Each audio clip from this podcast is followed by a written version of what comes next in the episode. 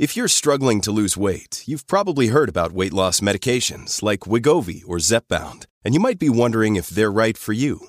Meet PlushCare, a leading telehealth provider with doctors who are there for you day and night to partner with you in your weight loss journey. If you qualify, they can safely prescribe you medication from the comfort of your own home. To get started, visit plushcare.com/weight-loss. That's plushcare.com/weight-loss. plushcare.com/weight-loss.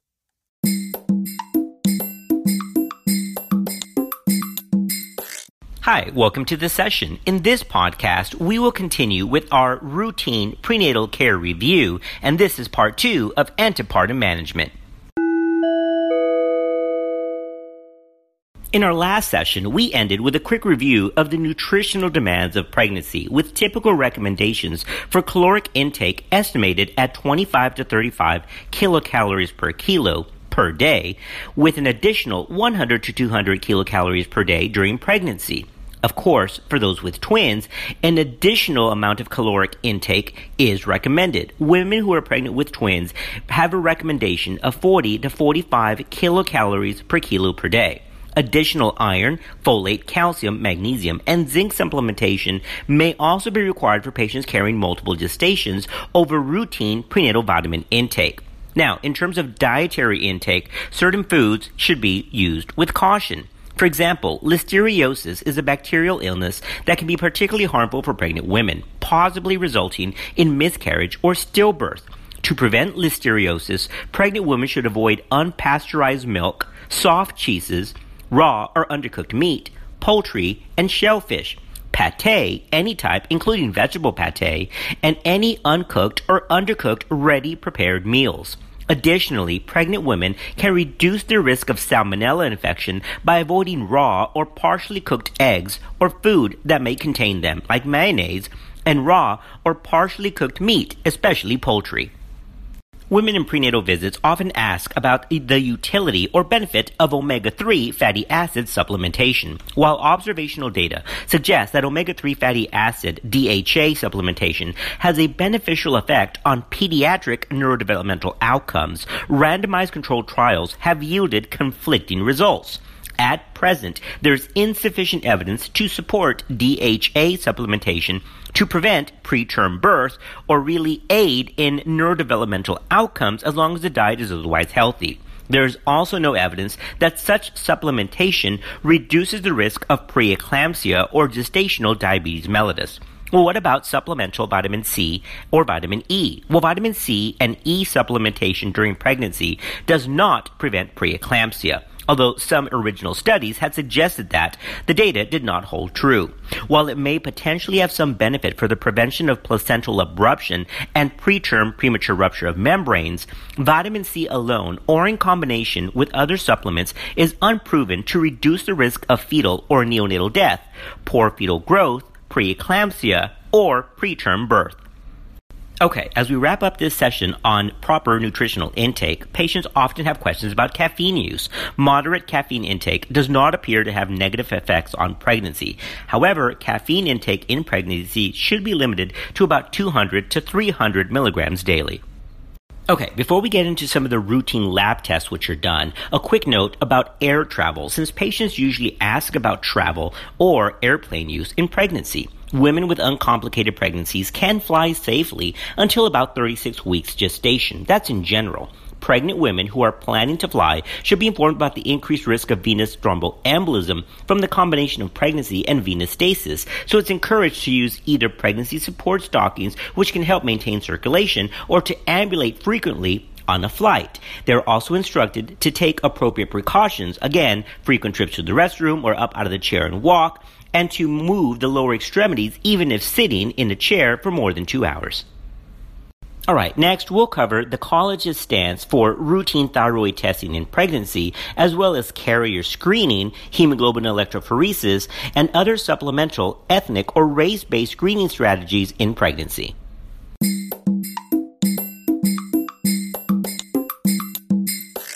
Universal screening for subclinical hypothyroidism is controversial during pregnancy. although several major societies favor routine screening in women who are pregnant or planning pregnancy, ACOG maintains that data are insufficient to warrant routine screening and continues to recommend testing in symptomatic women and those with a personal history of thyroid disease or other medical conditions associated with thyroid disease.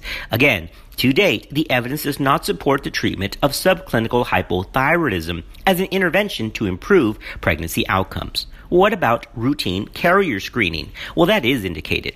Ideally, genetic counseling should be performed before carrier screening. ACOG recommends that all patients who are considering pregnancy or who are already pregnant be offered screening tests for cystic fibrosis, spinal muscular atrophy, and a CBC and screening test for thalassemias and hemoglobinopathies. Once again, ACOG recommends that all patients who are considering pregnancy or who are already pregnant receive screening for cystic fibrosis, spinal muscular atrophy, and a CBC and screening test for thalassemias and hemoglobinopathies. Hemoglobin electrophoresis should be performed in addition to a CBC if hemoglobinopathy is suspected based on African, Mediterranean, Middle Eastern, Southeast Asia, or West Indian ethnicity. Supplemental ethnic-based screening strategies also include Tay-Sachs disease for Ashkenazi Jews and French Canadians, as well as certain Cajun descents. Screening panels that detect mutations associated with disorders that commonly occur in Ashkenazi Jewish populations include Bloom syndrome, Canavan disease, cystic fibrosis, familial dysautonomia, Fanconi anemia, and Gaucher's disease. Additional testing can be considered depending upon family history or in patient and physician preferences. Fragile X syndrome for women with a family history of Fragile X-related disorders or intellectual disability suggestive of Fragile X syndrome, or women with a personal history of ovarian insufficiency, additional screening may be indicated based on family history or ancestry, again, for Fragile X syndrome. Same thing goes for hemochromatosis for people of Celtic ancestry, especially if a positive family history exists. Lastly, additional testing can be considered if the family history is there for Duchenne muscular dystrophy. All right, next, let's cover basics of ultrasound.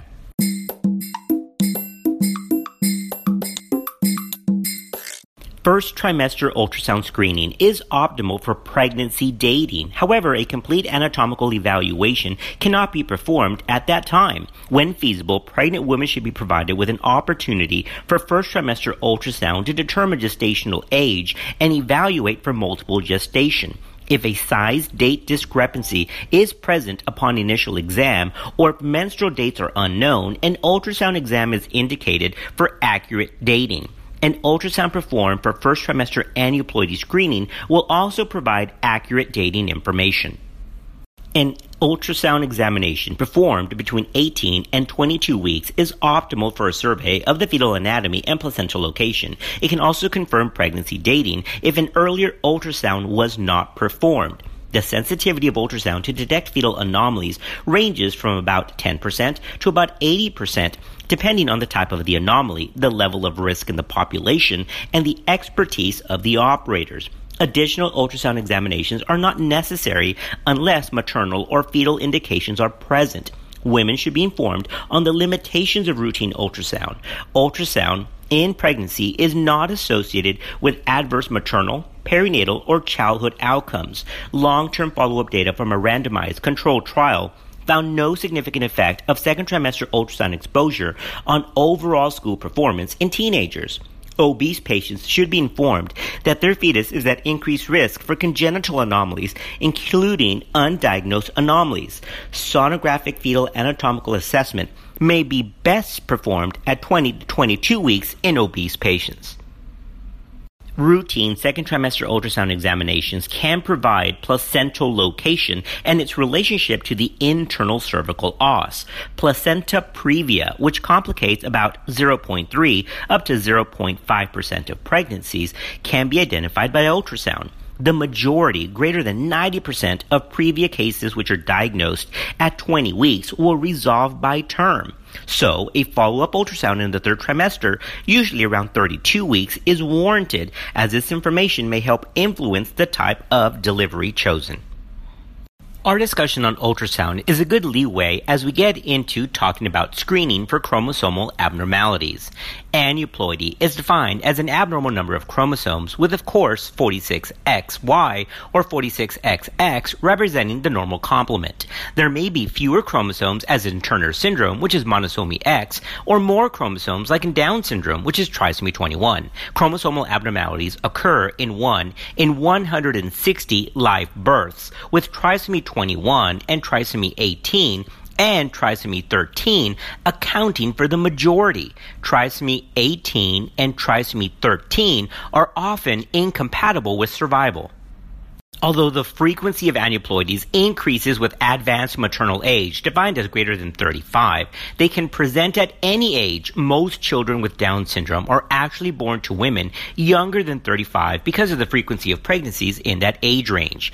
The American College of OBGYN recommends that all women, regardless of age, who present for prenatal care before 20 weeks should be offered aneuploidy screening. Women should be counseled on the age-related risk of fetal aneuploidy, the implications of a diagnosis, and all available screening tests, including their advantages and disadvantages. In addition, all women should have the option of invasive prenatal testing like chorionic villi sampling or amniocentesis for diagnosis of fetal aneuploidy. Again, all women should have the option of invasive prenatal testing if they choose to, once they know the risks and benefits to assess for fetal aneuploidy. And that is the opinion of the ACOG. A variety of screening tests are available and can incorporate maternal age, ultrasound, and biochemical markers. First trimester screening can be performed from 11 to 13 weeks gestational age and includes ultrasound evaluation for nuchal translucency thickness plus maternal serum screening for pregnancy-associated plasma protein A, that's called PAP-A, and human chorionic gonadotropin. The detection rate for Down syndrome at a positive screening rate of 5% ranges from 82 to 90%. Adding evaluation of the nasal bone, which is absent in 60% to 70% of fetuses with Down syndrome, can increase the detection rate to 95%. However, there are a lot of technical standards and guidelines to guide first trimester ultrasound and biochemical marker screening. Second trimester screening includes a maternal quadruple marker screen, which is human chorionic gonadotropin, alpha-fetoprotein, estriol, and inhibin. This has a detection rate for Down syndrome of about 81%. Combining screening from both first and second degree screening tests, either the integrated or sequential screening test, can improve aneuploidy detection rates. Now, it's important to be aware that when maternal serum is screened for the usual clinical indicators, aneuploidy and neural tube defect, abnormal analyte results may also identify pregnancies at risk for other adverse outcomes like preeclampsia, and these women should be referred for appropriate follow-up in consultation with SMFM when and if appropriate. Now, let's talk about non-invasive prenatal screening for trisomies. Non-invasive prenatal aneuploidy screening for trisomy 21, 18, 13, and the sex chromosomes using cell-free fetal DNA is an option that is becoming popular, especially for those with pregnancies at risk for aneuploidy. Cell-free fetal DNA screening has high sensitivity and specificity for trisomies 18 and 21 and lower sensitivities for trisomy 13 and the sex chromosome abnormalities. Patients should be informed that cell-free fetal DNA is not a substitute for definitive chorionic villi sampling or amniocentesis, and it is limited in its ability to detect all chromosomal abnormalities and other genetic conditions. Remember, it only checks for trisomy 21, 18, 13, and if desired, the sex chromosomes and their disorders. ACOG currently discourages universal cell-free fetal DNA screening and instead still recommends conventional screening among the general low-risk population. The general screening methods are again isolated first trimester screens, isolated second trimester, or the combined first and second trimester algorithms. Now, the Society for Maternal-Fetal Medicine, SMFM, considers appropriate potential candidates for routine cell-free fetal DNA screening to include maternal age of 35 years or older, fetal ultrasound findings that include an increased risk of aneuploidy, history of a previous pregnancy with a trisomy detected by fetal DNA screening, positive screen results for aneuploidy using another screening modality, and paternal balanced Robertsonian location with an increased risk of fetal trisomy 13 or 21. Cell-free fetal DNA may be offered to appropriately counsel patients, regardless of risk status. Women who undergo cell-free fetal DNA screening should undergo maternal serum alpha-fetoprotein screening as well, or fetal anatomical ultrasound for assessment of neural tube defects and ventral wall defects. Once again, it's important to remember that this is a screening test and not a diagnostic test. Negative results cannot entirely exclude the possibility of aneuploidy, and positive results cannot be confirmed without invasive testing. Using ultrasound as a second trimester tool also can be used to detect fetal anatomical markers associated with aneuploidy, and that can modify a pregnancy's risk of carrying an affected fetus. Examples of ultrasonographic markers for aneuploidy include an echogenic intracardiac focus, an absent nasal bone, short humerus or femur, an echogenic bowel, two-vessel umbilical cord, and a sandal gap toe deformity. Whichever screening test is used, the patient should be advised that screening provides an individual risk assessment, but it is not diagnostic. Definitive genetic diagnosis requires an invasive genetic test like chorionic villus sampling if it's early, or amniocentesis. Patients who desire definitive genetic information regarding their pregnancies should be counseled to consider invasive genetic tests. Okay, next, let's cover screening for neural tube defects. There are two approaches for neural tube defect screening: maternal serum alpha-fetoprotein in the second trimester between 15 and 22 weeks, but it's optimal at 16 to 18 weeks, and ultrasound. Maternal serum alpha-fetoprotein has historically been used as a screening test. The standard screening cutoff is 2.5 multiples of the median, and that detects about 80% of open spina bifida and 90% of cases of anencephaly. If women screen positive, a detailed ultrasound is performed. This is done to ensure that the pregnancy is viable and accurately dated. It's also done to evaluate for the presence of multiple gestations, which can throw off an alpha-fetoprotein serum test. And it's lastly done, of course, to assess for fetal anatomy, for fetal tube defect, and other defects associated with elevated AFP, like an umbelliceal, gastroschisis, or a cystic hygroma. Amniocentesis can be performed to determine if amniotic fluid, AFP, is elevated and acetylcholinesterase is present. These are considered diagnostic of a neural tube defect. Our last session for this podcast, which again is part 2, will be screening for gestational diabetes. The rest will be covered in part 3. The American College of OBGYN recommends and supports universal screening of all pregnant women with a 24 to 28 week screening test for diabetes. Among women considered to be at high risk for the condition, early screening and testing can be performed, and if normal then a repeat screen is still recommended at 24 to 28 weeks. A two-step lab screen is supported by ACOG.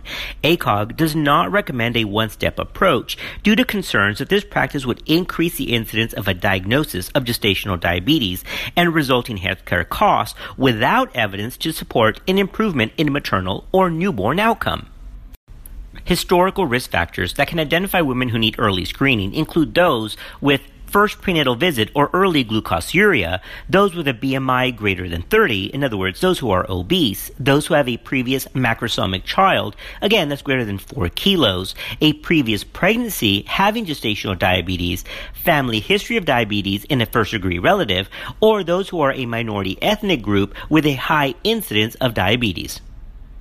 All right, that wraps up our part two of our three-part series on routine prenatal antepartum care. We've covered late first trimester and have now covered second trimester screening up to glucose tolerance testing for gestational diabetes. We'll see you for part three.